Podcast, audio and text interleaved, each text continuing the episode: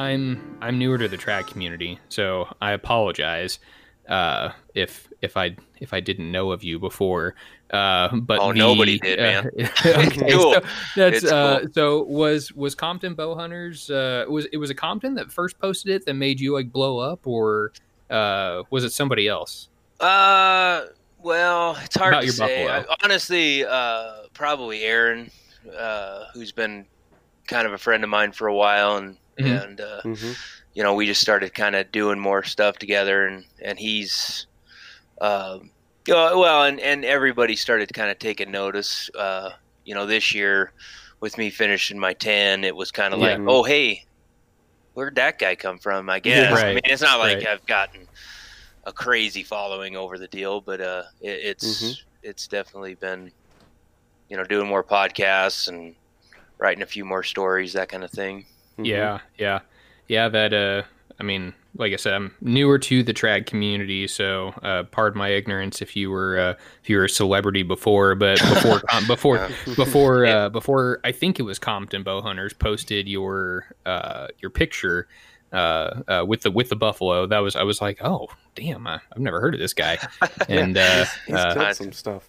yeah, Yeah, and that, I, knew, no, I knew I knew what the uh, Super Slam was, but I didn't know that the uh, it- it's a Super Ten, right? I've probably Right. okay. I've I've put it in wrong into Google like a hundred times. I'm like, why can't I figure out what this is? And Big Big Ten. It's like, oh, Yeah. Iowa and Michigan State. I'm like, no, that's not what I'm looking for. Yep. Uh, but yeah, the Super Ten. Uh, um, I, I I didn't even know it was a thing. That seems like way more attainable than Mhm. the Super Yeah. Slam. Yeah, I mean, I think uh, you know it could be a, a goal for anybody. Um, it was honestly, I didn't figure I was going to finish it as soon as I did, but uh, I'm just so goal oriented. I, I just, I just, as soon as I get one thing done, I move on, Mhm. and uh, it just kind of happened where I got it done quicker than I thought. You know, it was a Mhm.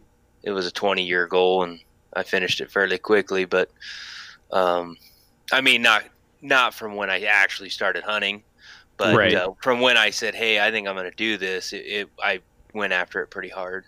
Mhm. Sure. Okay. Well, save save that for a minute. Let's do a quick a quick introduction. Uh, we're joined tonight by Jake Downs uh, out of Nebraska, and uh, Jake is a he's a killer. He kills lots of things with his uh, with his trad bow. Stone cold killer. That's right. He kills lots of things uh, uh, with his trad bow. Uh, this past okay, so was it last year you finished uh, the Super Ten? Yeah. Yeah. It's uh, fall of, or well, winter technically in of 2018. Mhm. Okay, gotcha.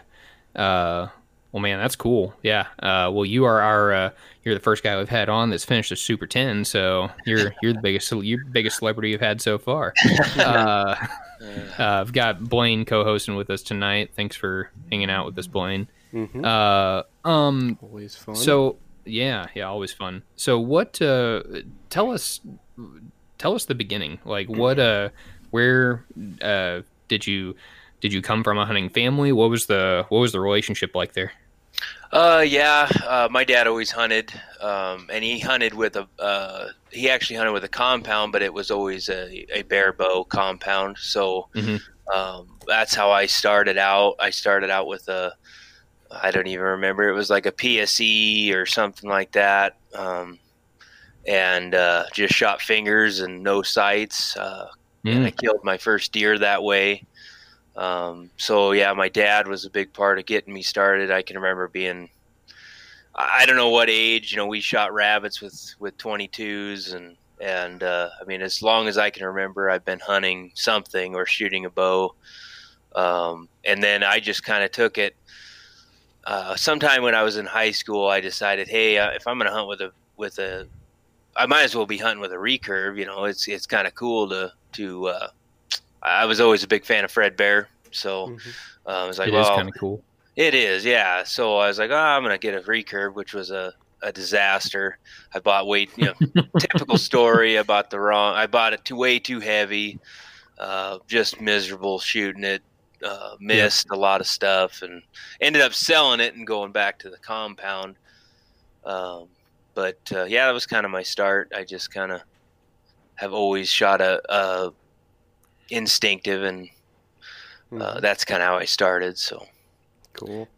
Now I know I've seen a couple of write ups and stuff that you've done. You said eventually, like every once in a while, you'll go back to a compound, or or like you know how most guys will switch to a gun. Uh, you'll switch to a compound and kind of you know gives you that different level of confidence. Do you do you still run no sights on it? Do you still run instinctive, or you run sights no, on it? now? I actually. Um, so when I went back to the recurve, uh, when I rebought my recurve, I think I might have been like 17 or 18, Mhm. um, and uh, I started shooting that, and obviously it was tough. Um, and all my buddies had the latest and greatest, and I worked quite a bit, so I had enough money. So I said, "Well, I'm just going to buy a a compound." I set it all up, and my thoughts on it were. Um, it'll be two completely different shooting uh, systems. That way, I'm Mhm. not, met, you know, if I was shooting instinctive with both, I wouldn't. It wouldn't be as easy to switch back and forth. hmm Um, Yeah. Plus, uh, I was a big fan of Fred Eichler. Still am. I mean, I Fred's a he, he's. I don't know. I It's a had one. bad mamma jamma. He is, yeah. I mean, he really. When I was younger, I mean, I idealized him. I, you know, so and he always switched back and forth. So I thought, well, that's cool. I'll just do that. And Yeah. uh, so I did most of my stuff with a recurve, like he does. Um, but every now and then I'd grab the compound, and I still kind of do that. I mean, not as much, but Sure. hmm still do. Well, I don't. I don't feel as guilty about having a compound sitting in my closet. Then, I, No, uh, man. I, I, I recently picked. I switched to trad about uh, a year and four months ago. It was literally it was January of eighteen, and uh, I was like, I'm gonna go. I'm doing it all in. But then I started reading all these horror stories of guys only having having one bow and like stuff breaking like the week Yeah. before a big hunt, and I've got Oh, to yeah, you know. I don't get I don't I don't get to yeah exactly I don't get to travel a ton to hunt. And I'm trying to get out to Colorado this year uh, for an elk hunt. And I was like, if I if the beginning of September comes and my recurve breaks, I'm gonna kill someone because then I won't be able to shoot anything. So I picked up a compound as as a crutch to be there because I know I can always pick up a compound and be be deadly with it out to uh out to 40 or 50 yards. What's up, Blaine? Sure. You're Matt. pointing something. That's why you have like six or seven bows like me. I see it. You got quite the arsenal there. Holy cow! yeah, there's a few back there. That's Yeah. awesome. But, uh, Well, Yeah, ILF Matt. is I mean, that's a- definitely uh that's a good excuse to just buy more bows. yeah, no, you're not. You're not wrong. And I've started dabbling in the ILF stuff, and that's made me. Uh, uh, it's like, oh, do I have do I have three bows or do I have nine bows? Because I've Yeah. got three limbs and three risers, so Sure. or three sets of limbs rather. Uh, so, um, you've obviously if you're if you uh, completed the Super Ten, you've probably got a decent support system at home. Uh, what uh, uh, t- tell us tell us the secret to to having a good support system to uh, to be able to go off on adventures in distant lands and hunt the game that you want to. Yeah, man, that's actually a, a huge, huge part of uh, why I'm successful. To be honest, um, you know, I'll start with my wife, who is like unbelievable. I I, I don't know how to really uh, describe how lucky I am, uh, but you know, I got you know I've I've said it before. I've got buddies that just you know, and and their wives are are great people, but they're they're just. Um, I guess where I am, uh, my wife, when we got married, knew how I was. I was not near as bad back then because I didn't have Sure, right. uh, the time or the money uh, as much, but I still was pretty crazy. Um, and so that was a big part of how we, you know, got together. And she's always been extremely supportive of everything I've done. Um, and I'm gone a ton. And when I'm not gone, I work a ton uh, so Yep. I can pay for it. So Yep. um, it, it gets what do you tough. do, by the way? I, I I- think I know what you do, but I'm an electrician. I, I Okay, own my own I business. Yeah, yeah. oh, there I've you got- go. Nice. so it, that's another thing too. Um, you know, on top of uh, my wife, who is like I said, I she's a saint. I can't even ke- like. while I'm doing this podcast. She's taking care of the baby right now. I mean, Mhm. it's.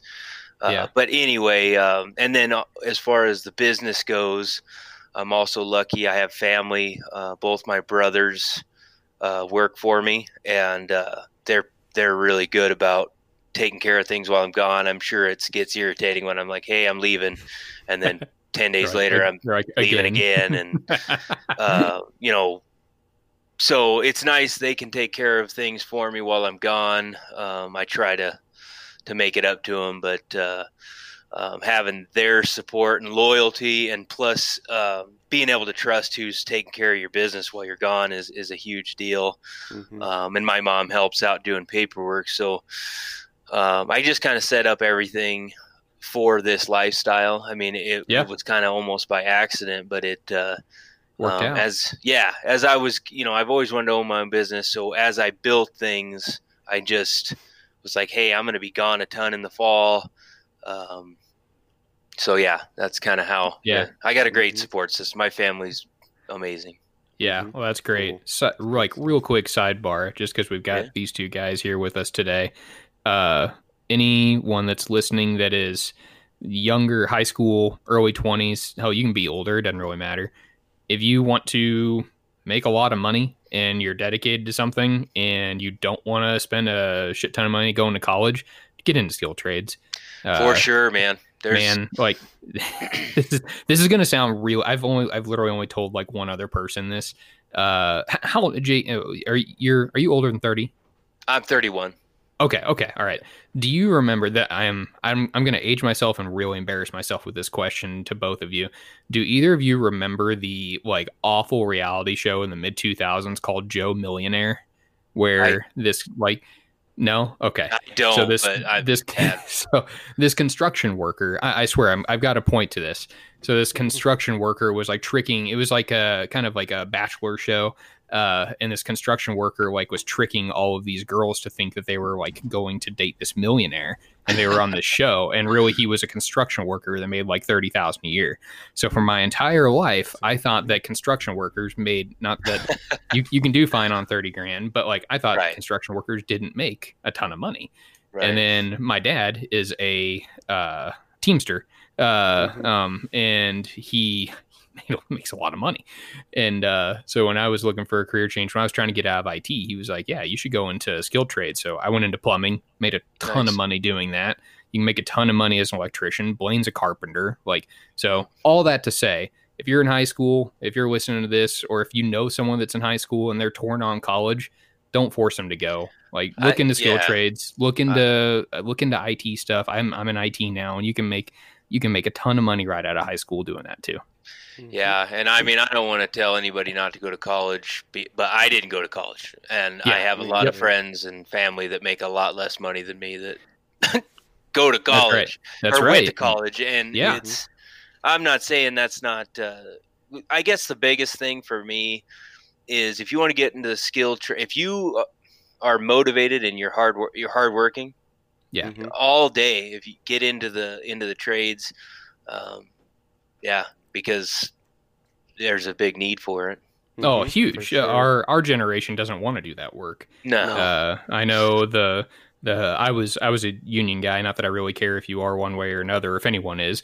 Uh, Sure. But they said our our local, like seventy or eighty percent of our local, was over the age of forty five, and I was like, Mm. oh, that's not that, good. yeah. so yeah yeah the Uh, workforce is pretty pretty tough i mean Yeah. we're we're in rural nebraska so we got farm kids that grew up working um. Yep. so it's a little different here but it's still Yep. it's changed a lot yeah, absolutely. Anyway, so sorry, sidebar over. Oh, sorry, Yeah, Blaine, go problem. ahead. Yeah, I know. Like for me, I I started working pretty much full time when I was 16. So kind of, I mean, but it's it's weird because, uh, man, it's tough to find good workers. Because I know the Yes, it is. place that I work. I mean, heck, we've we've gone through six guys. I think in the past three months, just guys that Yep. just don't want to don't want to work. But Yep, guys drag up, they leave, Mhm. Or or they get canned. One of the two. yeah, Yeah. well, Anyway, don't yeah. but- All right, sidebar over. Sorry, sorry everyone. Sidebar I just had to go on that. I had to go on that mini rant. I anytime I can tell kids to not go to college, I I almost want to do. It. Not really, not really, but think about it. Just think about it. yeah, Um. Okay. better Y- options. Yeah, there there are no reason to put yourself a hundred grand behind when you can start two hundred k ahead if you just go to the workforce. um. Okay. Anywho. So your quest for the Super 10, did it did it start when you like were you already like halfway there and you were like, "Oh, I should probably just go ahead and do this," or did you did you only have like one or two animals crossed off the list and decided it was something you wanted to pursue? Uh, it's kind of hard to say. I guess um, I probably uh, had. I know I had a few animals down. Um, I think it probably mostly stemmed from my, uh, you know, when I was younger, like I said, with the not to bring it back to the Fred Eichler thing, but he had just basically when I started. He had just picking up- finished the Super He 25. had Super basically Slam. just yeah, he had just done the Super Slam, and I thought, well, Yep. there's no way I'm going to do that. And then I just kind of started killing a few animals, and then found out about the Super 10. I was like, man, that's that's pretty cool goal. I'll just uh, uh, you know basically do as many animals as I can, and by the time I die, if I have the Super 10 and a few extras, I'd be pretty happy. And and uh, that's kind of how it happened. I guess it was.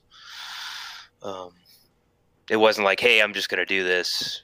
Right. It started. It was kind of already in the works, and but I had only killed two or three animals, and Yeah. and uh, your turkey, whitetail, uh, or turkey, deer, and elk, probably something like that. uh, yeah. Well, and turkey wouldn't count, but it would be. It was. oh, turkey's uh, not. Oh, you're right. Turkey isn't on there. Yeah, it's uh, you know, I'd killed quite a few whitetails, um, antelope. Actually, the third animal I killed was a uh, was a mountain lion, if you can believe it. Oh wow. um, Cool. and then uh, a, I shoot a, I shot an elk, and I was like, hey, I'm yeah, I mean, I'm about halfway there. I'm I'm gonna really go after it, and then I hmm did.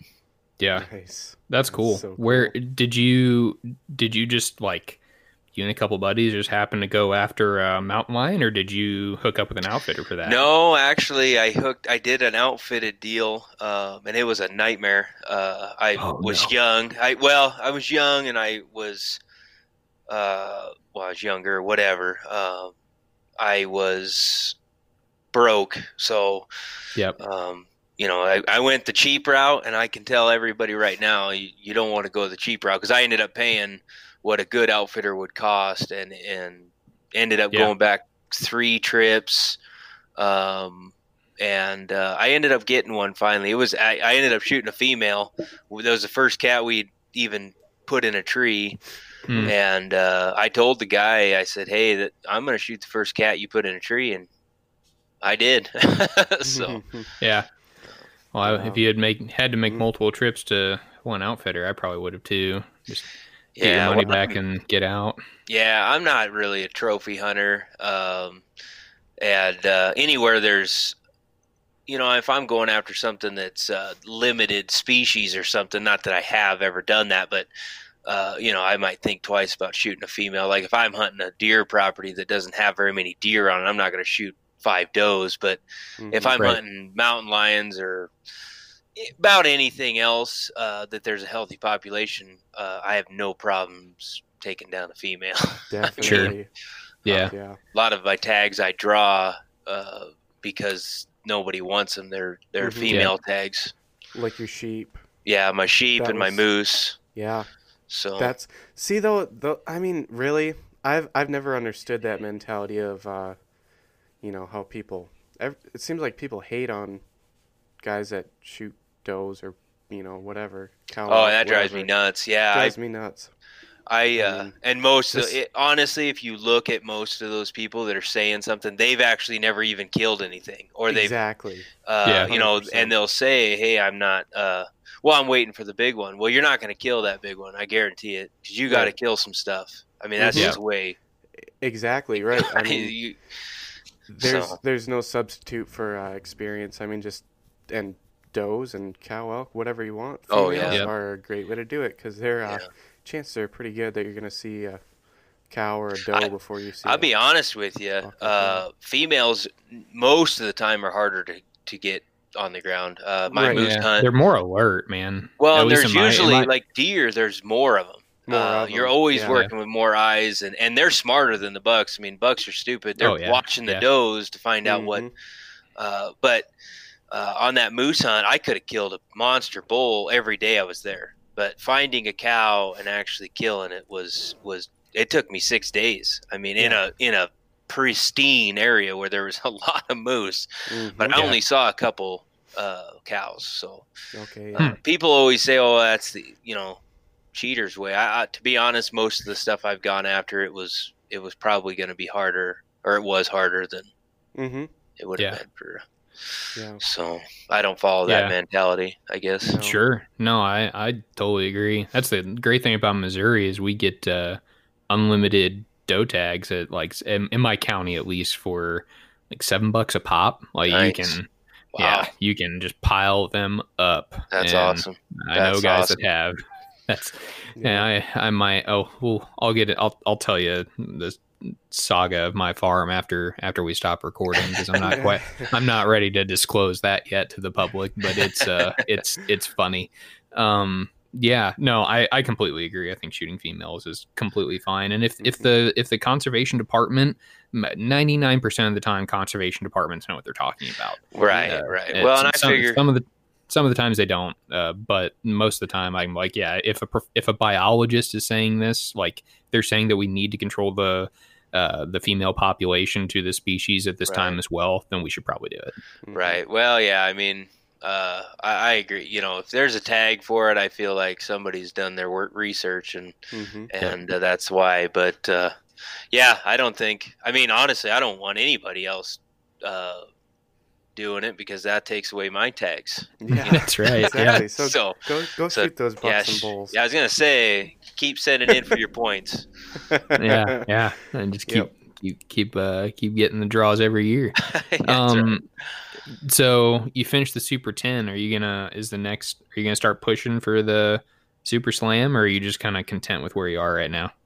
Oh uh, man, I'm never content. I know odds of me getting a super slam or slim, but you never know. I mean, uh, you know, I can't. You know, uh, it's definitely a goal of mine. Uh, you know, Yeah. polar bear. Well, actually, as of right now, you can't even uh, finish it. You can get them, but you can't you can't import them, right? Oh, oh, I thought you. Okay. Oh well, yeah. With with uh, polar bear, you can, but it's just such a pricey hunt. Polar bear Oh, yeah. and uh, stone sheep would be a pretty Yep. uh, lofty goal for me to talk Yeah. my wife into letting me spend that much money. But she, like I Yeah. said, she's pretty awesome. But um, yeah.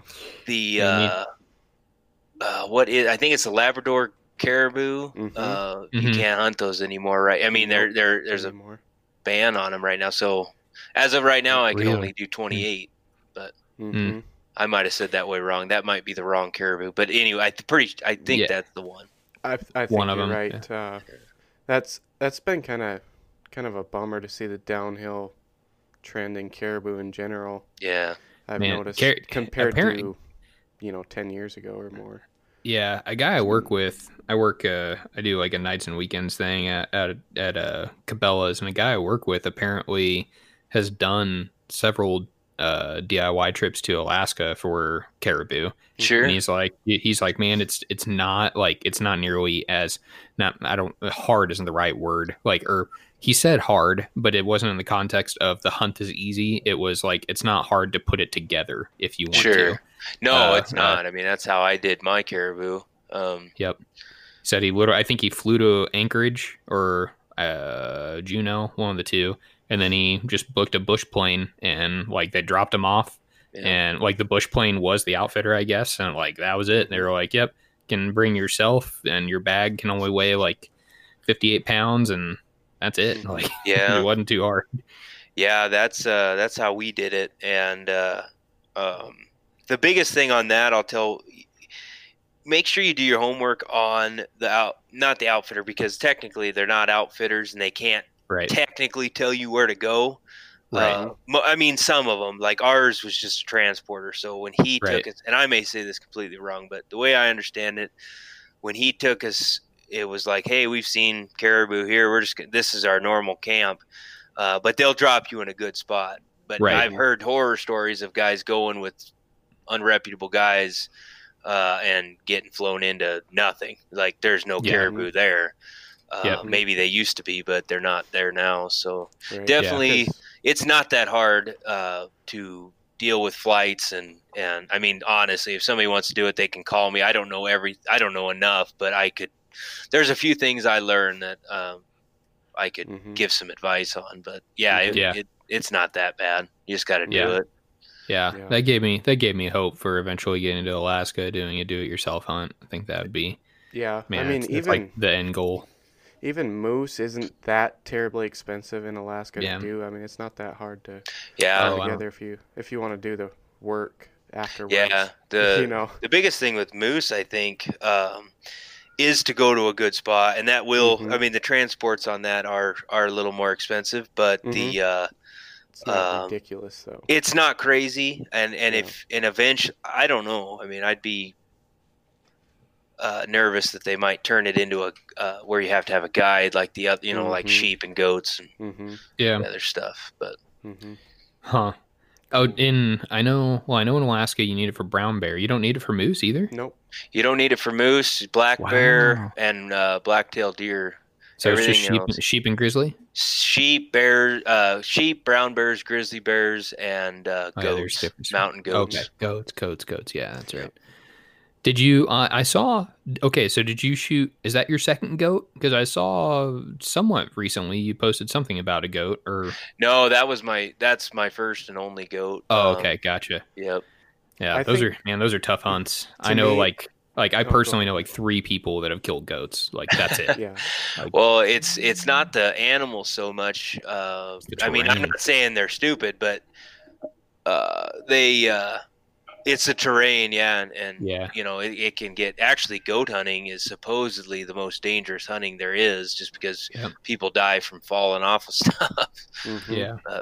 Um, didn't uh, Cameron Hanes' buddy yeah, Roy, Roy Roach. died that yeah. Yep. yeah. He Was well, it a goat or was it a sheep? It was hunt? actually a sheep hunt. I thought it was a Oh, it goat was. hunt, but uh, I talked Okay. to a pretty reputable person that said it was a sheep hunt. But Okay. Regardless, it was the same. Right. Either way. Yeah, it's that deal. Man, I, I remember when that happened. That was, whew, that was rough. Yep. Yeah, that's that's too bad. Yeah, I know a lot of people that knew him. So hmm Yeah, no, he seemed he seemed like a good dude. That's when Yeah. like it was peak Cam Hanes at the time when he was really blowing up, and then that happened, and he was I know he was tore up about it. So, Yep. um, uh, out of so out of your Super Ten or anything else that uh you would include, uh, uh what what animal has surprised you the most in either like a good or a bad way?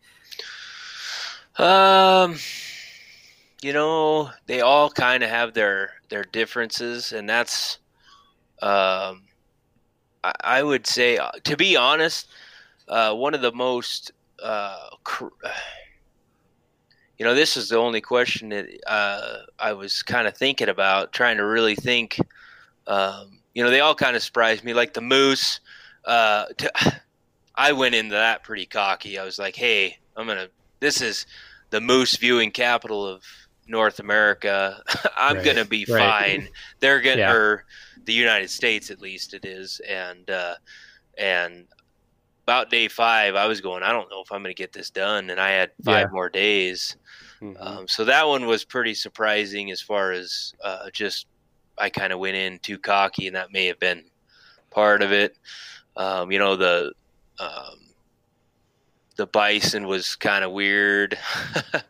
Yeah. Um, you know, but they. kn- I did a lot of research when I booked the hunts, and I always have. I mean, I I'm not a wealthy man, so I have to book them a couple Mhm. years in advance. So I got a lot of time to think about things Mhm. um, do that. But uh, to be honest, as far as the surprise goes, or, or just a kind of a cool thing to talk about, it wasn't even a, a part of that or my traditional stuff. It was my uh, ibex that I shot in New Mexico. That was um, Oh yeah, quite. was up in uh, the the Florida mountains or something. uh, yeah, it's like Florida. It's called. It's pronounced Florida. It's. Oh, Uh, I mean, if you're there, they'll tell you that. oh, the yeah, that locals. makes sense. A Hispanic name that would probably makes sense. Yeah, um, but that was uh the craziest hunt I've really been on, uh, just because it was, uh, you know, nothing but flat, open, nothing desert, and then it Mhm. just climbed into the nastiest, rockiest, steepest, ugliest country you've ever seen in your life, and That sounds awful. and yeah, and there's Sounds amazing. what was Fun. crazy about it was there was a lot of goats there. I mean, hmm um, they just don't get killed because uh, people can't get up there and they don't, Right. you know, Right. and it's they're tough. They're tough Yeah. animals to to So, get on. so how did you? So is that a draw hunt or? Yep, it's Okay. yeah, and I just got lucky. Um, a buddy of mine had drawn it. He has actually killed two of them, Okay. Ooh. but he drew it through a outfitter, which is hmm a lot better odds. And I thought, well, I'll send in for it. Those are the, those are really cool animals. hmm Um, and I just got lucky and drew it. I think I had like a maybe a three percent chance of drawing when I drew, or three or four. I think I, I could be wrong. Um, and then I drew, and then uh, of course they say it's uh, usually three to five percent success rate on them. They give a hundred tags. I Oh, may say this wrong, but I'm pretty sure it's a hundred tags in October and a hundred tags in January Mhm. and I had the October hunt, which is uh, a lot hotter, and you got to deal with snakes. There's a lot of rattlesnakes on that mountain, and Yeah, I hate snakes. imagine. So um, I think we saw six in the four days we were there, which I thought was not very many for how much we had been told. How much you've been traveling? Yeah, Yeah. yeah. That'd be that. That's always unnerving when you see one. I've, I've, I think I can count on one hand how many snakes I've seen while hunting in Missouri, but every time it's definitely been uh, quite the jolt. Oh, yeah, Wasn't- man. wasn't expecting it. What kind of snakes you guys got there? Uh, we've got black snakes. We have copperheads. Mhm. Um, Oh, yeah, yikes. and- yeah. Um, we do. There are uh timber rattlers here. Mm. Uh, I've never seen a timber rattler in person, but I have seen copperheads. Uh, and you know you got your little gardener snakes, but um, Sure. your we'll get your uh black snakes. will get pretty big. Like I have.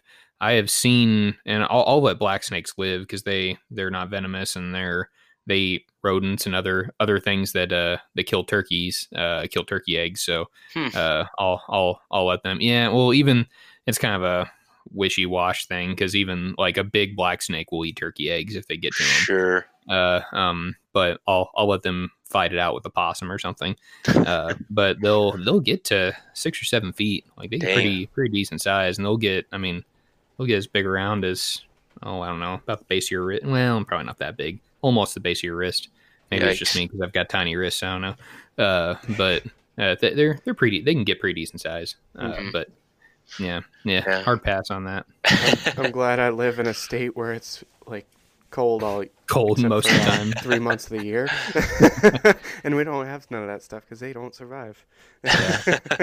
Yeah, that's that'd be that'd be tough.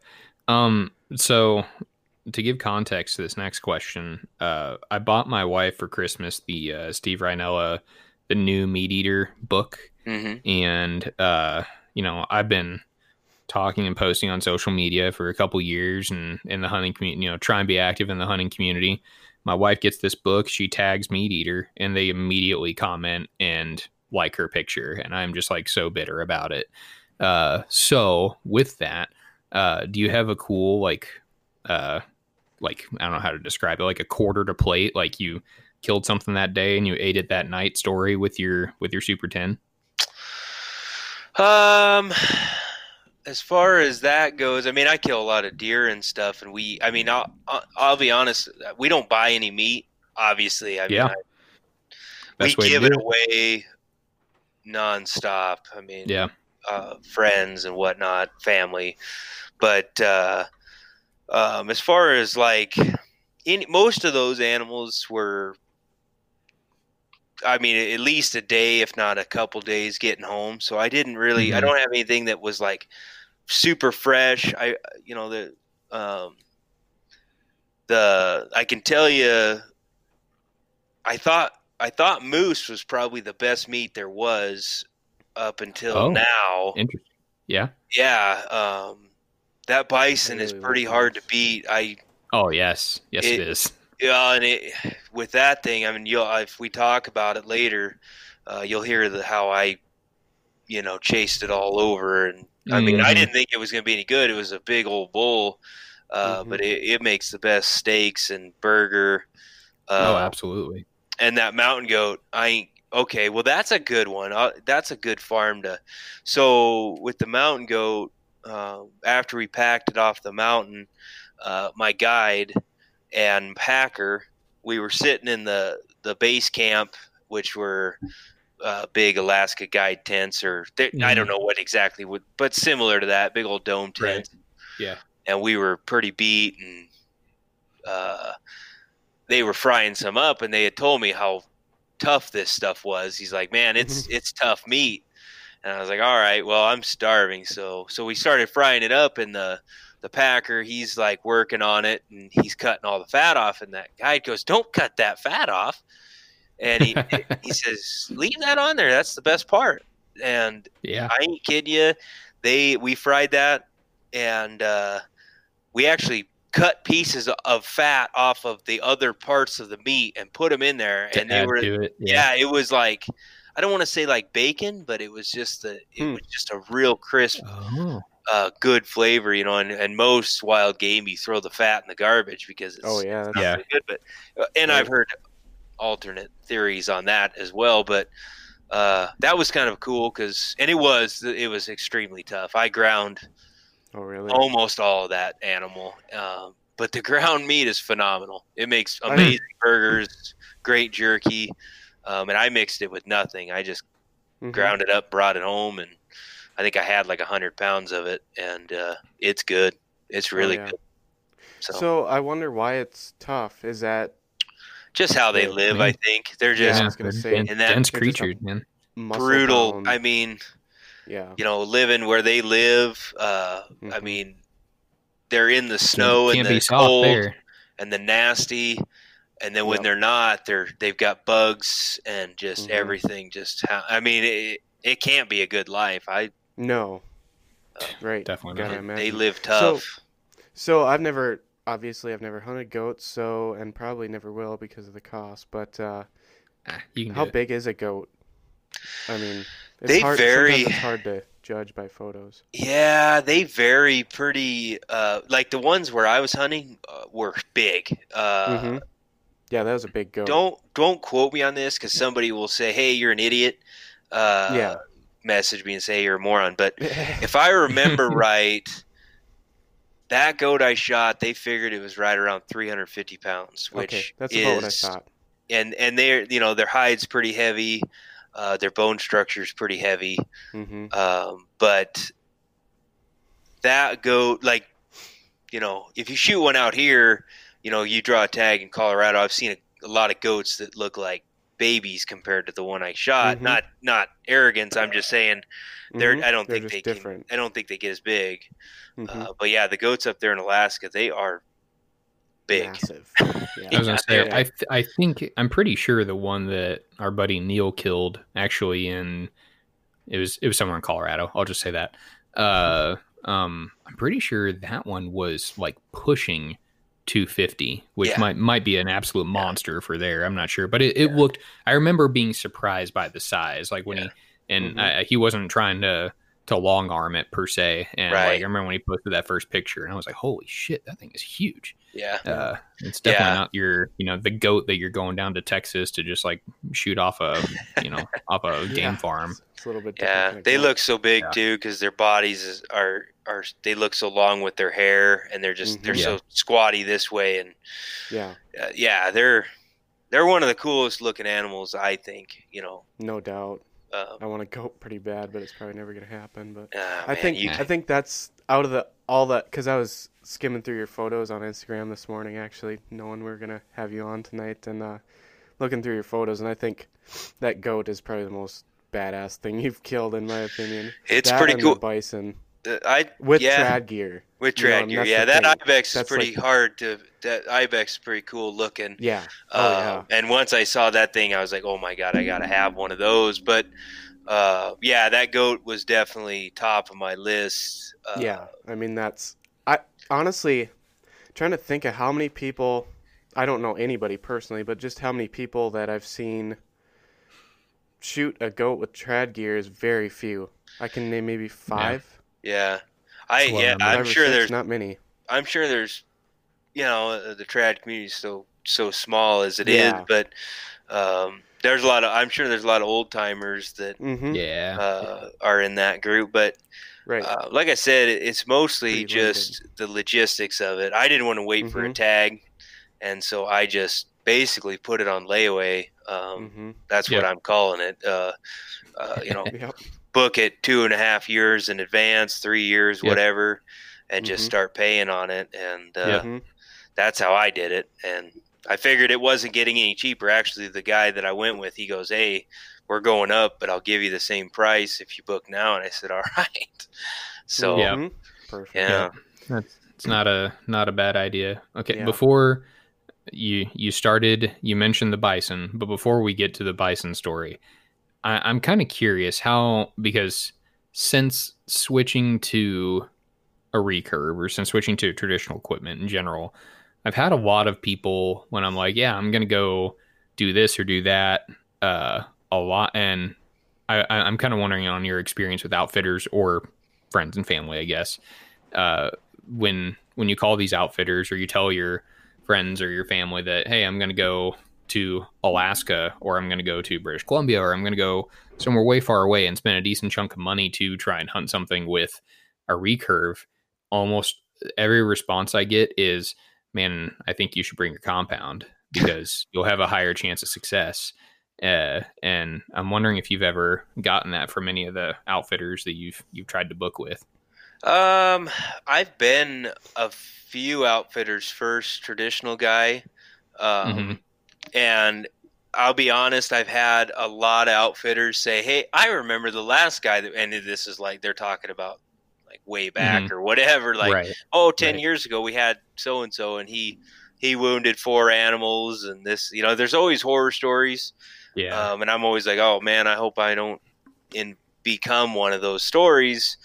Uh, Yeah. but now i've learned that uh, what i do when i book hunts is i i look for that outfitter that's taken guys um, you know if uh, you know I, i've with, gone through like bow, yeah, I've I've started kind of going through like bow hunting safari consultants. Um, yeah, good dudes over there. Yeah, they Neil, they are. right? I think I think it's Neil.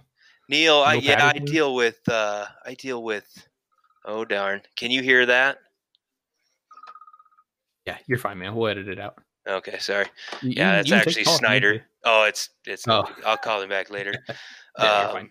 But uh, yeah. So what? Did, what was Actually, just just because it's Aaron Snyder, I'm not going to edit this out. Just just because. yeah. Just because. Well, I'll tell him. I tell him I was doing a podcast. He he was actually here a couple days ago, and he was doing a podcast Yeah, dude. my in my bedroom. So, or Yeah, not in my room, in my freak- in his spare bedroom.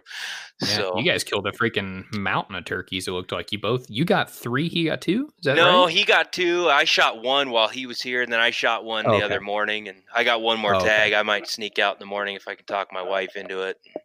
There you go. Um, but yeah, no. Uh, what were we talking about? Uh, um, you were you were going through bow hunting safari consultants. Oh yeah, yeah, yeah. No, I go through uh, and I am blanking completely. Um, I I feel bad because he's such a nice guy. Anyway, but what I They're all know good over there. In case they- anyone's wondering, the Yeah. BSC is like where it is Yeah. at. They they only hook you up. Neil Summers, that's when I've Neil Patterson. Yeah. Uh, either Mark J. Uh, yeah, Mark. Uh, who's the other Mark guy? Uh, Jay Austing. Ja- Jay. That's who I've been dealing with. He's he's been really good. Uh, Yeah.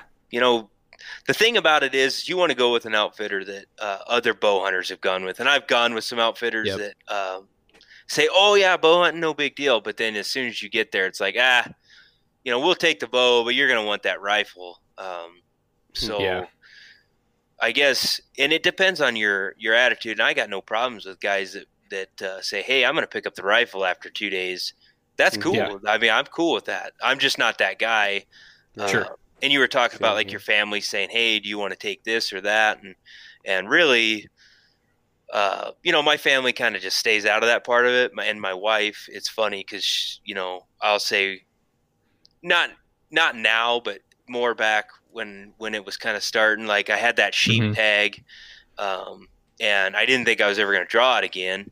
And I and I called her after like two days, and she's like, uh, I said, "Man, I'm just not having any luck. This, you know, this can be tough to get past. You know, I could get to 40 yards. That's pretty easy, but getting Mhm. to 20 or 30, that's gonna be tough." And I didn't really Mhm. shoot much past there back then, or I, I still don't. But anyway, I wasn't that Mhm. comfortable. So, uh, and she, I said, man, I and I had had the compound with me, and she said, I said, well, I might just take the compound tomorrow. And she goes, no, you're not. Don't take the compound.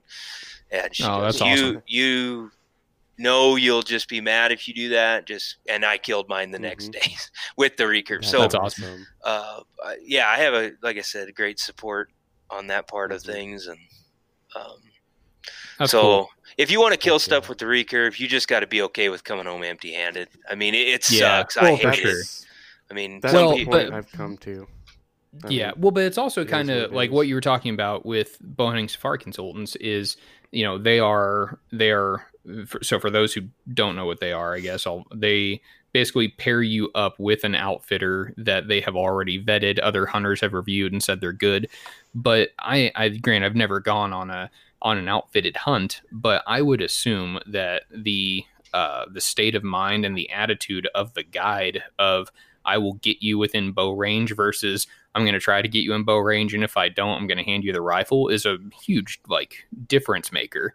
Is if you have someone that's that thinks bow hunting from the get go, from the time you Right. leave camp, then then it's a it's a different kind of approach as to like oh we'll try, but we'll just hand you the rifle, and if you don't want to take the shot, then we gave you your opportunity.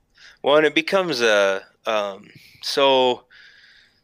I constantly talk to my guides, and I say, "Hey, don't forget I'm bringing the recurve," and they'll say, um, "Oh no, I know," but uh, I'm constantly telling those guys, "Hey, I'm don't forget I'm shooting a Yeah. stick bow because that is a whole Yeah. level. Not Yeah. it is, but um, they're not as used to that, and Sure, sure. uh, in my experience, not that any guide has ever told me this, but guides don't like uh, bow hunters at all because most bow, Sure. not most, but some bow hunters don't practice enough, Yep. Mhm. and they Yep. get, uh, you know, it just becomes a, um, you know, it can become a wound fest, yeah and uh, Mhm. it, yeah, I've heard the exact same thing from the guides that I've talked to. Half the guys show up unprepared, bad equipment, don't know how to shoot, haven't practiced, etc. right, Mhm.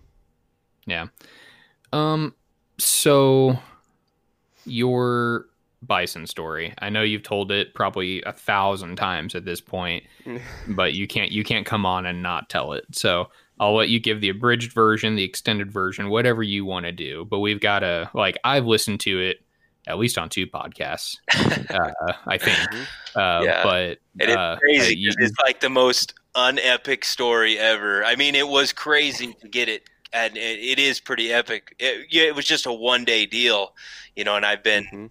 uh, this year. I was 18 days in Alaska, so in a tent or whatever. But um, no, I, I tell the story again. It was uh, um, so. I was their first recurve guy, um, and I actually booked that hunt through uh, the um, bow hunting safari. And uh, I can't remember. They were really nervous. I know that, you know, because I kept telling the the outfitter. I said, "Hey, man, I'm bringing a a stick bow. Don't forget, like I told you." Mhm. And he's like, "Oh yeah, no problem." I said, "You know, are we going to be able? How close are we going to be able to get?" And he's like, "Oh, we'll get you close enough. No big deal." I was like, "All right." So we get there, and and I don't know, he was having some health issues, or I, I don't know what was going on. So I ended up Right. going out with with his kid and another young guy. I mean, I was I'm not an old guy, but these two kids were. I mean, I don't even know. tw- 19 20 years old so anyway yeah, young. we go out and uh, get uh, get with the the ranch hand who's Mhm. you know just straight cowboy. He's wearing uh, he's wearing straight denims. I mean, he's denim from head to toe. Yeah. Nice guy. He's carrying the gun, and, and I remember it was cool. We're sitting in the truck and we're looking at these bison across the, the way, and he comes over to the pickup and he goes, "How close you got to be with that thing?" I said, "Oh, I'd like to be, you know, 25, 30 yards." And he goes, "Okay, what? I I don't know, man. I don't I don't know about that. That's going to be pretty tough." And I was like, "Well, Yeah. man, they're big, but you know, I I'm more worried about penetration Yeah. on a long shot than I am about uh, you know, missing the vitals. I mean, I could Right. take a longer shot, probably hit. Yeah. You know, I mean, they're a barn door. Right. So anyway, uh, we get out of the truck and and basically what we did is we we snuck in to uh, basically we just kind of walked towards them. Uh, Mhm. They're they're the way this ranch works. It's like half a million acres is what I was Ooh. told. I could be wrong. Don't know, but uh, I heard a lot of things. I heard half a million or seven hundred fifty thousand. Whatever. It was a huge Sounds ranch. like a lot either way. It was yeah. a lot, and it was low fence. You know, the the bison were always getting through the fence onto neighbors. They hated them, whatever. So they the basically way it the way it works is um, these bison are not considered by Pope and Young, which I've never entered an animal in Pope and Young in my life. I I, I love what they do, but I just Right. don't really care that much about score. I mean, Sure. maybe someday I'll change my mind. But so anyway, Pope and Young didn't matter. I just wanted a fair chase, and I wanted it to to count towards uh, Super Ten, Super Slam, whatever. Even Sure. though I've Yeah. never I've never even put an animal in there. Technically, I mean, I, I to Mhm. be honest, I don't even have a, a, a actual Super Slam, and neither does Fred Eichler, because Right. both of our sheep, we have Ah. a sheep that it doesn't qualify because it's a female. Which sheep is the Mhm. only one that that, That matters on? qualify. Yep. Yeah. Isn't Huh. that stupid? Isn't that yeah? So yeah. whatever. I mean, I get it because to have a uh, grand slam of sheep, they all have to be rams. So that's Mhm. what they include in there. Mhm. Doesn't matter to me. But so Well, anyway, I wanted your- it to. Your a- isn't your average stone sheep like at least fifty grand, like minimum? Yeah. Um. And well, his sheep that's a that's a ewe is a Rocky Mountain. Because he just draws that in Colorado where he where he lives, um, and for me it was a desert sheep. So he actually has, I mean, he could go book a hunt. I just like that he, you know, doesn't. He, I mean, he's got the money to go. Right. Um, yeah. You know, it would cost him probably fifty. Well, he could probably get it for cheaper, obviously. But Yeah. Right. uh, anyway, on uh, so moving back into the the bison thing, uh, this one is is fair chase, but uh, quotes. Um, I mean, these animals are not afraid of you, and people are like, "Oh, Yeah, they're just yeah. big dumb cows." I said, "No, they're not dumb cows. They're way smarter. they're Uh. Bison is one of the smartest animals, super Right. fast, and they will kill you if they can. I mean, Oh yes. Yeah. Yes, they um, will. So they weren't really afraid of us, and they knew that. Usually, what they do is they kind of just meander towards them, and and as soon as they kind of get sketchy, they just kind of stop. And you know, they're Mhm. used to people out there feeding cows or whatever. I mean, it's uh, so like I said, we kind of meander towards them, and and we're getting pretty close. I mean, they look close, but they're still fifty some yards away, and Yeah. That guy goes, "Man, can you shoot from here?" I said, "Nah, I don't. I don't want to shoot from here." And uh, we move in a little farther, and that guy, that that young kid's behind me ranging, and you know he's at 44, 45, 42, 41, and uh, he goes, "You better shoot him." Uh, and I was like, "All right." And I took a couple more steps up. I think I was probably right around 38, 39 yards.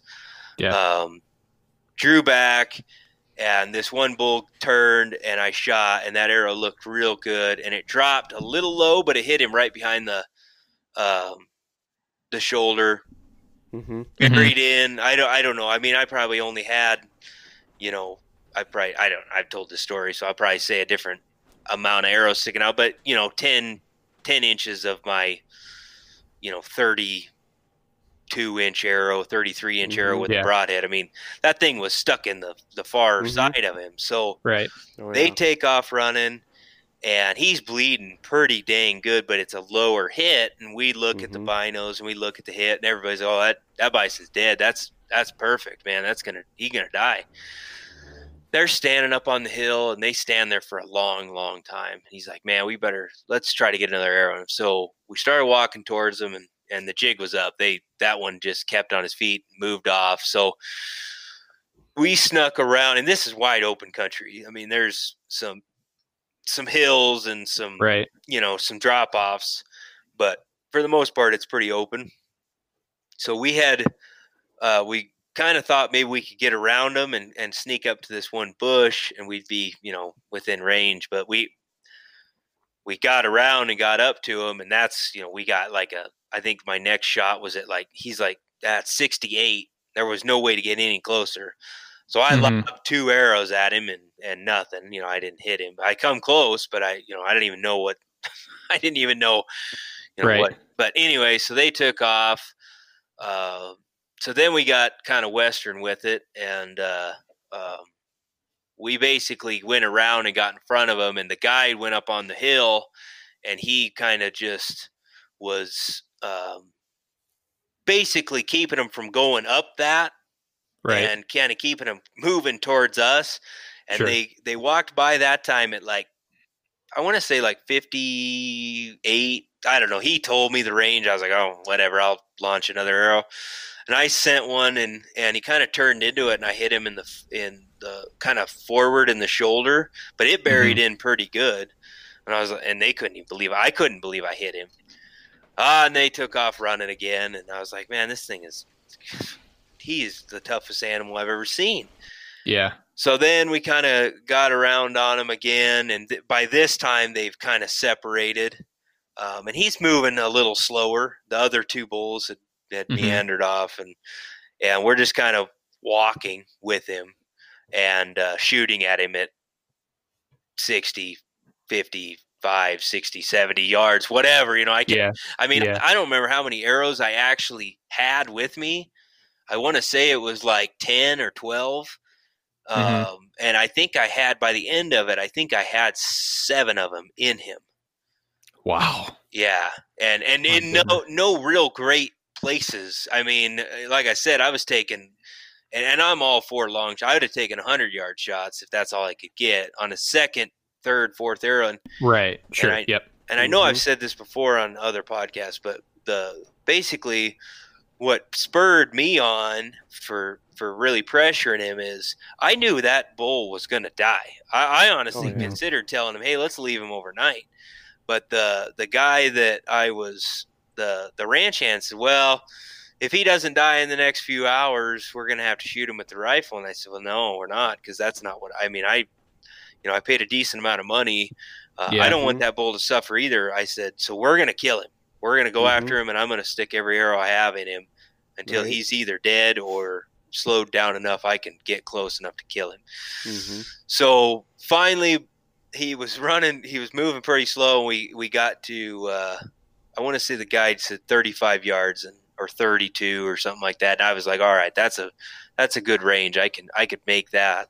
And I stuck one just perfect in his you know dead center of his lungs, and he took off running like he wasn't even hit, but blood was just pouring out of his nose. He was Yeah. done. He went like a Yeah. hundred yards and piled up and hmm and just to go up to that animal and just be like holy cow this thing is Yeah.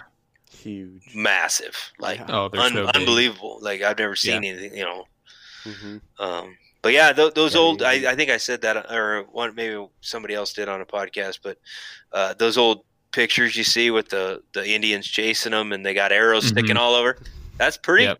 pretty typical of what i had experienced so That's that's so wild, man. It's pretty crazy Yeah, I I didn't. I live probably five miles or so from a buffalo farm uh, that sells like buffalo steak Mhm. and stuff like that. And uh, and I've gone up there to buy some a couple times, and every time I've gone there, I've been like, "Hey, if you ever need one taken off and uh, being it's being a little pest, I'll come do it for you." Uh, but they like uh, you don't under, and I I'd be willing to bet that these are smaller than free range uh but like you don't understand how big these things are until you get Oh, yeah. them. then you're like oh my god they're yeah they're huge Yeah, they're crazy. Actually, uh, thinking back on it, and I'm not real good with rifle cartridges and stuff, but I'm pretty sure they'll. The guide was like, "Man, these things will take a couple round, you know, two or three, four rounds of 308. Just, just Oh, yeah. like Yeah. it, the wasn't it like nothing hit him." He said, yeah "We've literally stood there and thought, did you miss?" And shot three or four times before it'll go down. And Yeah. he said, all those bullets are right there. Right. Yeah. Um, so, uh, you know, I've heard of well placed arrows or well placed bullets that take them down right away, but I've heard of well placed stuff Yeah. that doesn't. And and actually that first shot we we did an autopsy on him and he goes, Man, that first shot was good. It was in the lungs, but what had happened was they're so big and their chest cavity so big he started bleeding inside. He wasn't Yep. bleeding out and uh it was gonna take him all night to die and Yeah. I just did I didn't want him to and they didn't want him to, so I wasn't gonna let him shoot it with a rifle, that's for sure. So Yeah. Man, that's such a crazy story. it was it was nuts. That's wild. Well, thanks for thanks for sharing that with us. I Yeah. know, like I said, I know you. I know you've told it probably a hundred times now, but I, I had to have you tell it one more time, Sure. uh, and you'll probably have to tell it ten thousand more times before you before you go. Uh, so you did this with a trad bow, which uh, obviously to them was kind of unprecedented. I guess so. They had they never had uh, a traditional guy show up before. I don't think they had ever had one. Um, the way I took it, uh, they had never had a. No, I'm. Like I said, I could get a message tomorrow saying yes, we did, but I'm I'm 99 percent sure they said they had never had one Right. with a trad bow. Um, I know, like Levi Morgan shot his at the same place like two or three years. I may well whenever he shot it, maybe it was five Right. years ago, but he. uh I think he shot it at like 80 yards or something like that. yeah. Yeah. Is a poke. So Uh, so using traditional gear, and this isn't a poke or a ribbing to our compound guys, so don't get all bent out of shape about it. Uh, do you think that shooting a trad bow has taught you things that a compound wouldn't have been able to teach you, or at least hunting with it? Yeah, for sure. Actually, um, even when I pick up the compound, I still hunt like I'm hunting with my traditional bow. I've never even, I've only shot one animal past about 35 yards with a compound. Mhm. Um, I shoot and practice a lot farther than that, but I, I don't. I mean, even my ibex, everybody was like, "Hey, you got to kill that thing at 105 yards," and uh, my buddy told me he goes dude you're you're gonna have to take the the compound. You can't take your Mhm. traditional bow. And i ended up killing that thing at like 28 yards. Oh, so awesome. it so i still hunt and that's what's cool about me is i didn't go from the the I, you know typical i hunted with a compound for so many years had some success then i moved into the to the recurve. Um, i went from the i hunted with a compound with no sights which is similar pretty i mean you still got the Mhm. let off so it's it's a little Right. easier uh, but you're still you know making the shot and then i Right. right. uh, you know, so most of my hunting has been with a with, with a recurve, and then I grab the compound and I hunt the same way. So it wasn't like I developed a bunch of habits of hey, there he is at 90 yards, I'm going to shoot him. Right. I go, Yeah. well, I can get closer than that, and and heck, if I can get to 30 or 35 yards, it's a slam dunk. So Yep. that's what the traditional bow has taught me. Uh, and whether it's right or wrong, I'm sure it's wrong actually. Uh, but when I shoot the compound, I shoot it maybe a little differently. I still envision the flight of the arrow um, Mhm. with the sight being kind of just, you know, floating there. Uh, Mhm. if I'm shooting really good, it's because I, I'm shooting it. You know, I'm just anchoring and I'm just pulling through, and it's the arrow's gone. Letting it rip. Yeah. Yeah, it's I shoot a lot better that way. So I feel like the, the recurve has made me a way better hunter, and, and you spend more time in the woods because so you learn you learn animals, you learn animal behavior. It's Yep. it definitely is uh, the ultimate teaching tool, in my opinion. No Yeah. doubt. Well, was it? I think it was Fred Bear that had the quote that said, "A bow hunter will learn, uh, learn more in a week uh, about a deer than a rifle hunter will learn in a year or something like that." I yeah, something like exact that. Lifetime. I yeah, I've Yeah, I've heard that quote, and it's it's completely and utterly true. It's Yeah. Mhm. And that's. I'm kind of in the same boat. I'm not. I didn't switch to trad because I was like so bored with just like stacking bodies with my compound. I switched to trad because, well, it's kind of a funny story, but I, I just had had an itch. I was like, yeah, I think I'm gonna try this, and then I shot one. I was like, yep, can't not do this. This Yeah. is what I'm doing now. So Well, if most Uh, most people would be that way, honestly. Um, the biggest Yeah. problem is the success thing, and I, I, I think the big, I shouldn't Yeah. even say that. If you want to, if you want to buy a, a recurve and you have to sell your compound, or you just know that, like, I'm going all in, that's cool. I, I'm all for that. But I think some people should just keep that compound and think of it as their rifle or whatever. You know, I mean, Yeah. uh, get that recurve and shoot it, stump shoot it, shoot rabbits, shoot as much stuff as you can. Go shoot some does, go shoot, hunt with it all you want. Uh, but Mhm. if you're having, I mean, you can only miss so many times before that gets too much in your head and you're Yeah. just out there knowing that the next animal you're going to miss it. And that is, I mean, you're done. You might as well not be out there. So, Yeah. you're not Yeah. having fun in anymore. my opinion, I think a lot of guys should, like you said, you ha- you got a compound, and whether you shoot it or not or whatever, it's still there. Um, I think that you know, I think everybody should have a recurve because it's it's too much fun not to. Like you say, everybody loves it, but it's too it's frustrating. So it's Yeah. nice Oh, yeah. to say, okay, I'm going to grab my compound and just stack them in there, and uh, now I feel a little better. So Yeah. I think Well, I, I can I can certainly tell you that take I took an entire year off a compound. I didn't pick up compound bow from well over a year from January of eighteen until probably two months ago, uh, February ish, and I the first time I picked up a compound bow in a in fourteen months, I was an immensely better shot than Yeah. I was before, and I- it's not like I was a bad shot before, uh, but man, like I was like, oh, let off like this is cool. Uh, I can yeah, I can I can hold this here for for a while. Uh, Mhm. But yeah, just I mean, and the consistency on on pulling through, like you, I mean, your your form has to like you can, yeah, you yeah, you're essentially learning how to shoot a back tension if you Mhm. if you're shooting a recurve or a trad bow correctly, right. because you should be pulling through your shot. Uh, but when you know, uh, and may, maybe I was a trigger puncher before. I, I don't think I was, but yeah, my my groupings tightened up pretty significantly from shooting a recurve for for a year. It was it was very helpful. Yeah. Um, what kind of tackle did you bring on that on that bison for your bow and your arrow setup? Do you remember? Uh, yeah, I was shooting. Um, I was shooting the same bow. I shot every animal with the same bow, um, which is not the bow I'm You shooting did. right That's now. so cool. Uh, well, I say that. Um, one animal. I I did not shoot my antelope uh, with that bow. I may just take it out. Um, I, I I'm loving this new bow I'm shooting, so it may be hard for me to to do that. But I may go try to shoot an antelope Right. with that.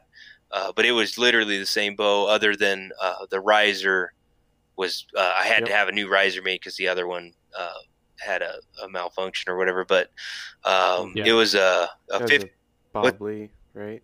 uh, Bob no, Lee, that's what I'm right? shooting now. Um, Okay. That's what I'm shooting now, and I, I it's like I don't know. I, I love I love my Pal- Palmer is what I was shooting, Palmer, that's Um, right. Oh yeah, which is another Yeah. Fred Eichler thing, you know. And, and Mike makes Mhm. it makes an awesome bow, um, Oh yeah. but like I said, I've I've since switched, and and I do like the Bob Lee better. Um, Mhm. But Mhm. I did. I shot the I shot the whole the whole ten with that um, Palmer traditional slam, fifty four pounds. Yeah. Um, I was drawing it to about 28, 28 and a half, something like that. So you're right around that 54, 55. 54, 55 pounds. So it wasn't anything crazy as far as weight. Right. Um, and back then I was shooting uh, the Black Eagle X Impacts. Um, There's the micros. Yep, the micros with the uh, I had an ethics archery uh, Mhm. outsert on it with a uh, I was shooting a cutthroat at the time. Um, Yep. 200 grain. So I had a I had a fairly high FOC uh, setup, uh, which I'm not uh, like. Up until this year, I really didn't even know. I didn't. I honestly did not hardly tune my bows. I mean, it's terrible Right. to say, but I, I was Right. just like, "Hey, I'm gonna go Well, shoot some stuff." It, it seemed Yeah, to fly well, fine. if you ke- yeah. Well, if you if you I, I have a theory that there's a lot of guys that like you that, that say like, oh, I don't really tune stuff, but their their form is either good enough to where they can get away without a ton of tuning, or they Mhm. just like it's subcon they subconsciously know what they need. They say, I know I need Yeah.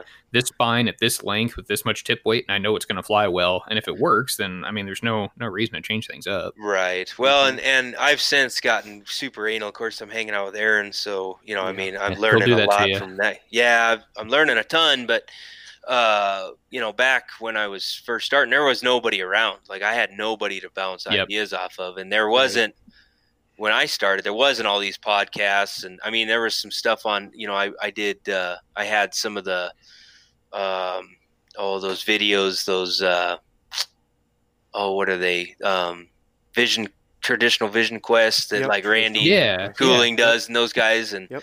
And uh, would you know, He's the man. yeah, he is. Randy's good stuff, and Denny and all those guys. So Yep.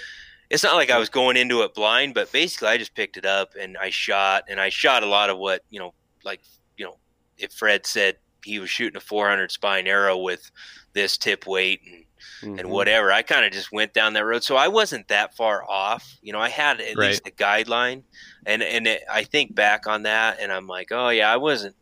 I wasn't that far off of where I needed to be. yeah, Um, Yeah. But uh, yeah, I didn't do it. I didn't shoot through paper. I didn't bare Right. shaft. I mean, it. It. I tell people it's Mhm. pretty. It, you know, you don't Well, have to, like you. You should. You should learn all that stuff for sure. But the minute Right. you pick up that bow, you don't have to be, you know, Aaron Yeah, Snyder. just You know, you don't have to Yeah. pick it up and and do all that stuff. I mean, it's awesome if Yeah. you do. I think you're ahead. Mhm. But Yeah, you're better. pick that bow up and shoot it a little bit and and uh, Mhm. uh, I, I and I'm all for people getting coaching and stuff like that. Like I, it would have catapulted me, uh, but Well, I'm sure that if you had had like horrible arrow flight, you would have been like, "Oh, I need to change something about this." oh yeah, yeah, no, and, So, and I yeah, I couldn't have been that. Like I said, I wasn't that far off of of where I was. Yeah, but I mean, yeah. I shot most of those animals. You know, now I'm I'm into the gear a little more. I'm you know back then I was shooting a Muzzy Phantom, and uh, Mhm. I shot most of muzzies, my have, animals. muzzies have probably killed more animals. Oh, than for any sure. other broadhead on the face of the earth. for sure you know but if you really get after their tolerances and stuff they're not as Mhm. obviously you know they're they're a, a lower they're a cheaper more manufactured head than some of Right. these Yeah. newer traditional heads so um, i've come a long ways on that theory or you know that Mhm. thinking and Mhm. or whatever but uh, at the end of the day i mean a guy just has to has to pick up the bow Okay. and grip yeah, and rip shoot, it shoot what shoot what kills stuff for sure. So Yeah. what are you are you messing are you messing around with day six stuff now? Is that what you're you're shooting? Yeah, man. Um, of course, like I said, I'm hanging out with Snyder, but I was always curious about them when they came out, and uh, uh, so far, uh, I don't have a lot of uh, data just yet because Mhm. about all I've killed is a bunch of rabbits and and uh, turkeys, but Mhm. Um, I haven't broken one yet. I mean, I've and I've missed and hit rocks and hit steel posts and some other stuff that I wish I hadn't hit. And I Oh, yeah. so far uh, the only ones I've broke were with a compound, and that was because I splintered them by uh, hit. You know, not Hitting the nock. yeah. hitting the nock. Um, Mhm. Yep. but yeah, they're super uh, good. To- I I can't say enough good about them. To be honest, I mean, Yeah. I I really did like my uh, uh, you know Black Eagle was good, but I broke a lot of arrows. I'll be honest; those those X impacts were not that tough. Um, yeah, they're kind of brittle. they're kind of brittle, yeah, and and you know that's the whole um, whatever the uh, high FOC thing, and that and that's cool too for me. You know, it worked. Yeah, it worked yeah, for the, me, The, but high, the higher the higher FOC you have, you have to have better carbon. That's for sure. Yeah, yeah, Yeah. and and I'm not saying they were bad, um, right. or anything like that. And I don't I don't have the testing that I did with those. Yeah. Um, but yeah, no, I can't. I mean, and their their new outsert, um, I I should know what it's called, like centric outsert system. Mhm. I've never seen anything like it. It's it's pretty awesome. I mean, Yeah. uh, Yeah. I don't know. Um, Well, I know didn't uh um it's Matt right? Matt Broderick, I think Uh, Matthew Broderick. n- no, no, it's uh, uh, now you got me all screwed up. Um, Brian, Brian Broderick. Brian. Brian. Yep. Oh, Yeah, Brian. Oh, Brian. Matthew Broderick's the actor. Yeah, I isn't was, he? yep. I was gonna say yeah. that name sounds familiar. yeah, Matthew Getting Broderick, the guy. the I think it's the guy from Ferris Bueller's Day Off. I, I think I, that's that would be great. Uh, um, Broderick bought, or or I don't know if he bought, acquired, whatever. Uh, but he the carbon that that he has for day six is the old uh Zelor or Z- uh, Zelor or whatever from uh, either Australia or New Zealand, right? It's yeah, it could be. I don't really know. You know, uh. I don't get in on that part of things. Uh, Yeah. I'm not. I'm not high enough on the pay scale, which I'm not on the pay scale at all. I, um, but Right. uh, yeah.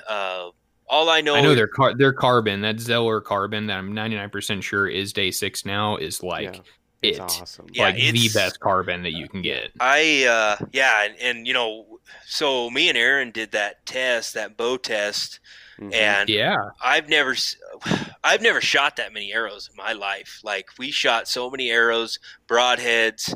Till you to um, quit. We just we just nonstop for 3 days Yeah. or whatever it was.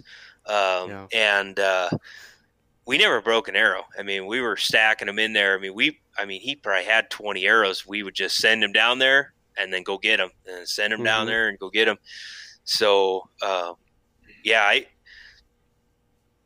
you know, uh, there's a lot of companies making some good stuff, but. I, there's Mhm. no chance I'm ever switching. I mean, I don't, I don't care if yeah, me and Aaron have a falling out or me and Brian or whoever.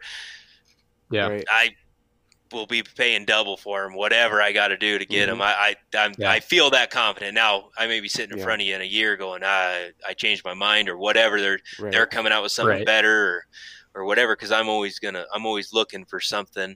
But, Mhm. uh, as of right now there, I don't think there is anything for me. So, right.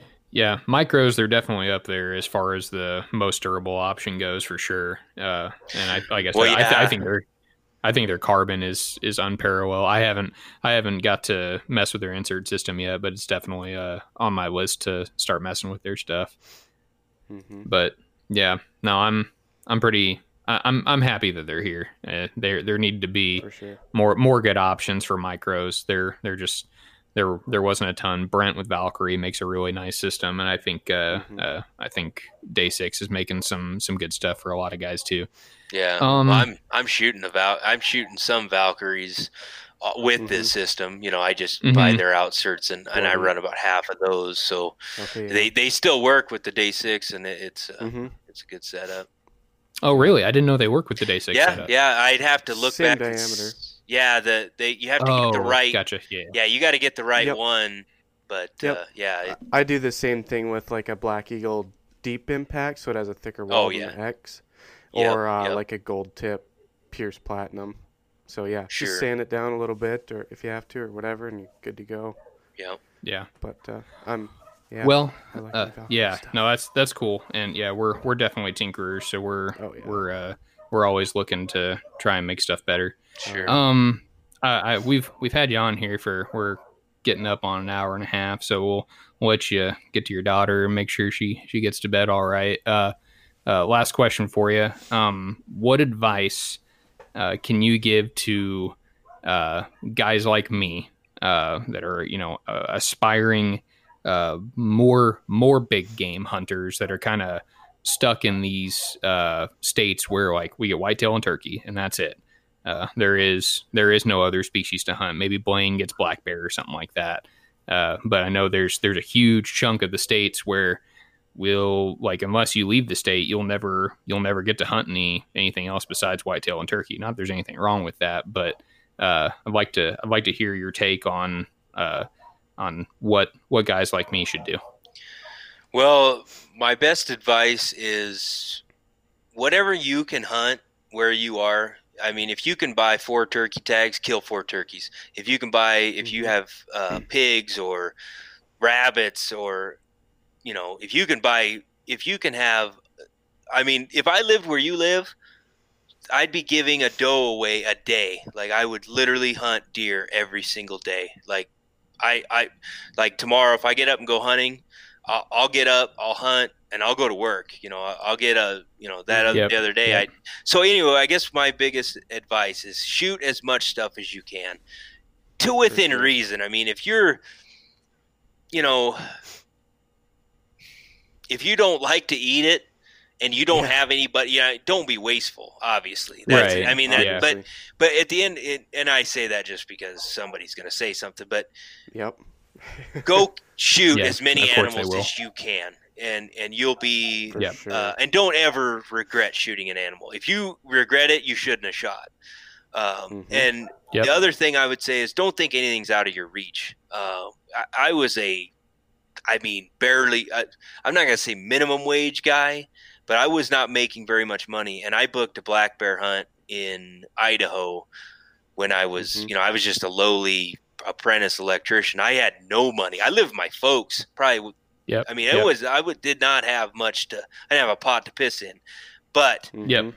I you know just said okay, it's two grand, so I'm gonna go, you know, two years from now, and I'm you know, and I'm not a big Mhm. party or whatever, uh, so Right. I, I just put that money in a can.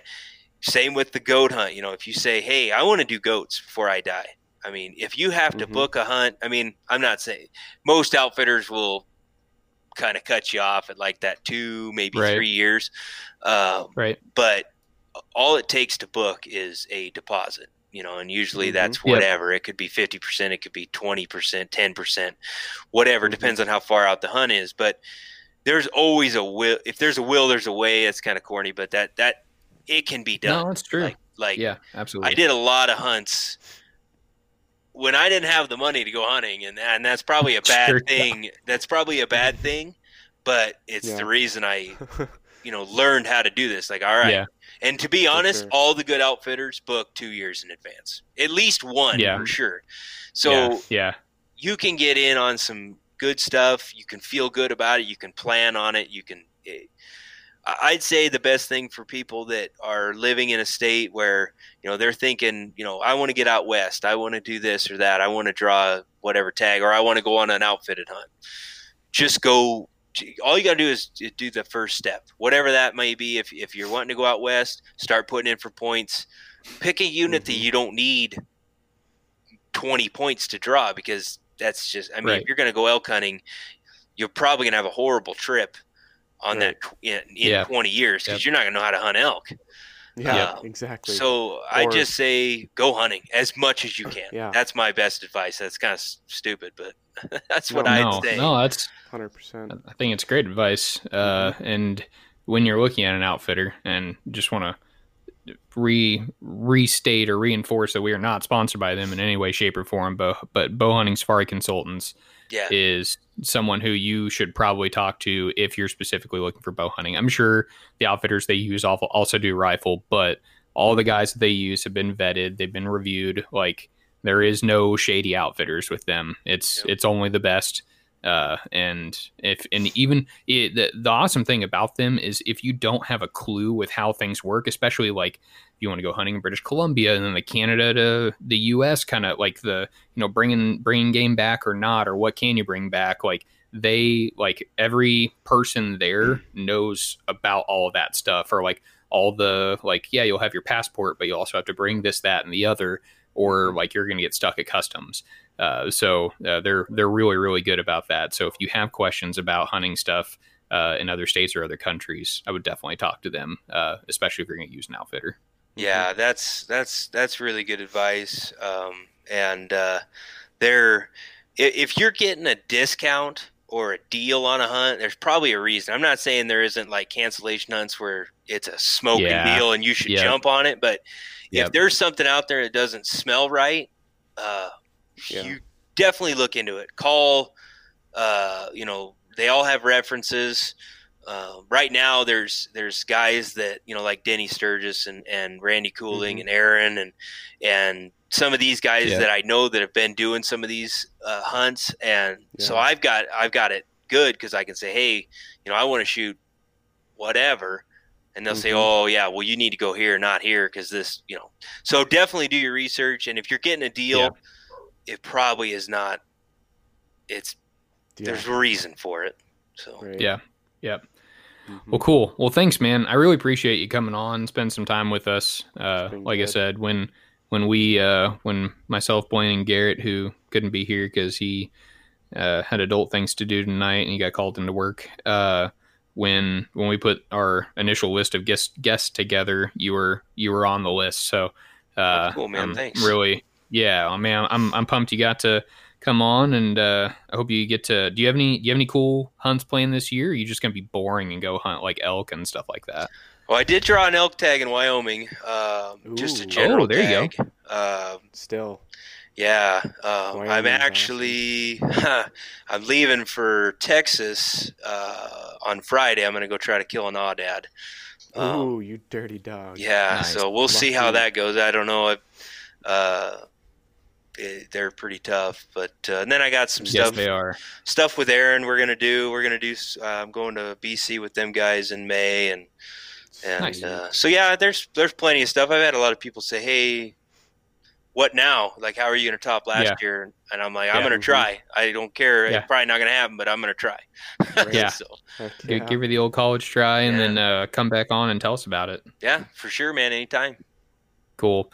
All right. Well, thanks again, man. Really appreciate it. Uh, we are uh, we're pumped to have you, and I'm sure the listeners are gonna love listening to your stories. So, um, yeah. Do we have anything else, Blaine? Is that it? Um, not really. That's about it. Cool. All right, guys. Well, thanks for tuning in again, and uh, until next time, stay lethal.